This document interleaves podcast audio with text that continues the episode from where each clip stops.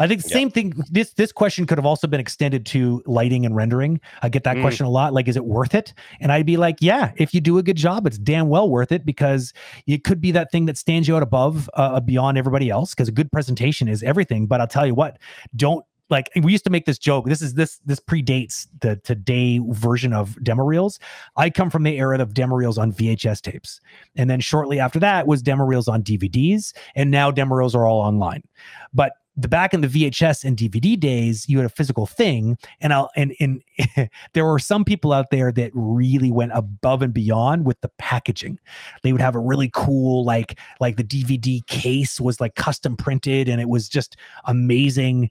And I'm always worried about those ones because I always feel like they're compensating for something, and it's almost always true. Almost always. Usually, the one that that impresses you the most are the ones that are just like it's just a DVD in a black case with like their name on, like with masking tape. Those ones are usually the best, and usually it's because that's they spent all their time on the animation, and they like they Mm. burnt their animation to the DVD literally ten minutes before they had to leave, to catch the bus to get to the interview. Those are the people that are usually have better stuff. But every once in a while, every once in a while, there's a, a well presented reel that also blows my mind. Those are the people that I still remember today because they've got they had Mm. both. But the ones that I also remember in the negative way are the ones who are just like it was like it was a just a complete train wreck. You know what I mean? Don't overpackage something that doesn't doesn't got you know it doesn't have the goods. You know, all icing and no cake is not a good place to be. Yeah. Because? I've heard the opposite. Like I've heard if you want to get a job, like stand out.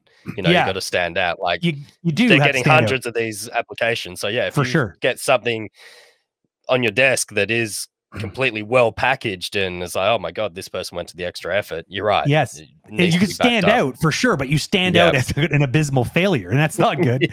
so and i don't want to scare people into the idea of not packaging their stuff because i think it is a good way of of separating yourself from from the rest because you will be remembered for it. But do you want to be remembered for good animation or do you want to be remembered for like the person who overpackaged a piece of poop?